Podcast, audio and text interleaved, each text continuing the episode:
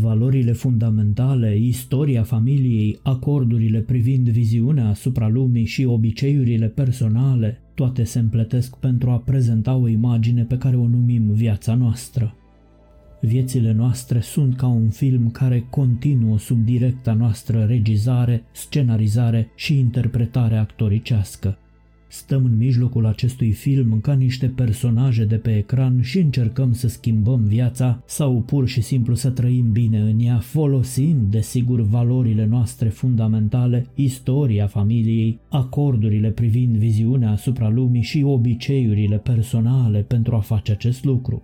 Dacă toate aceste idei se unesc și formează o imagine frumoasă, atunci viața este bună. Când nu, viața nu mai este atât de bună. Când punem la treabă scenariul viziunii despre lipsă și descurajare, toată lumea din film suferă.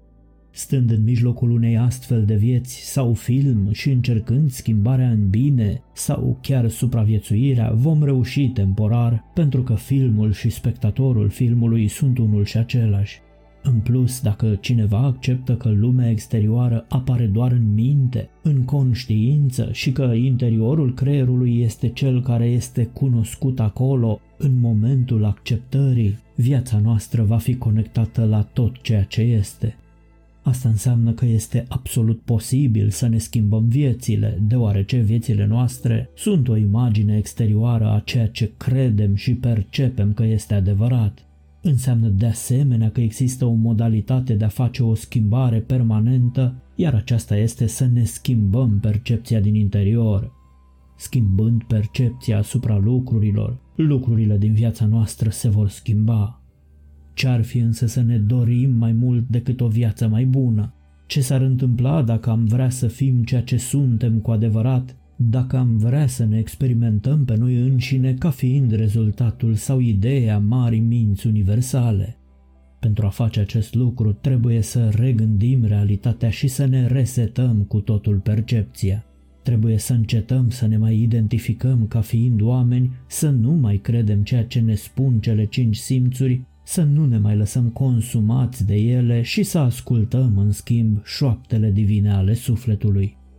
Nu te mai comporta ca și cum filmul și scenariul ar fi reale. Nu-ți mai dori ca povestea să se îmbunătățească. Renunță la toate acestea și trăiește ca fiind ideea lui Dumnezeu despre sine. Renunță la dorința de a fi după cum vrei tu. Crede doar că ești și apoi continuă cu acțiune și angajament față de adevăr. Da, Poate să dureze o vreme pentru a-ți reseta obiceiurile și credințele, dar asta depinde doar de percepția ta asupra adevărului.